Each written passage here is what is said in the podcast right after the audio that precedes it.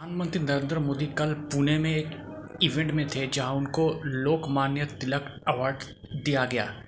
उसी इवेंट पर थे महाराष्ट्र के CM Eknath Shinde, deputy CM Ajit Pawar, Devendra Fadnavis और सबसे बड़ी बात उस इवेंट पर थे एनसीपी के सीनियर लीडर शरद पवार। और इसे लेकर ही बवाल मच गया है। जो ऑपोजिशन लीडर्स हैं, मतलब जो इंडिया अलायंस है, उनका मानना है कि शरद पवार को उस इवेंट में नहीं जाना चाहिए था जहाँ नरेंद्र मोदी जा रहे हैं। इससे गलत मैसेज जाता है। लेकिन शरद पवार का मानना था कि वो एक एपॉलिटिकल इवेंट है, इसलिए वहाँ जाने में कोई दिक्कत नहीं है।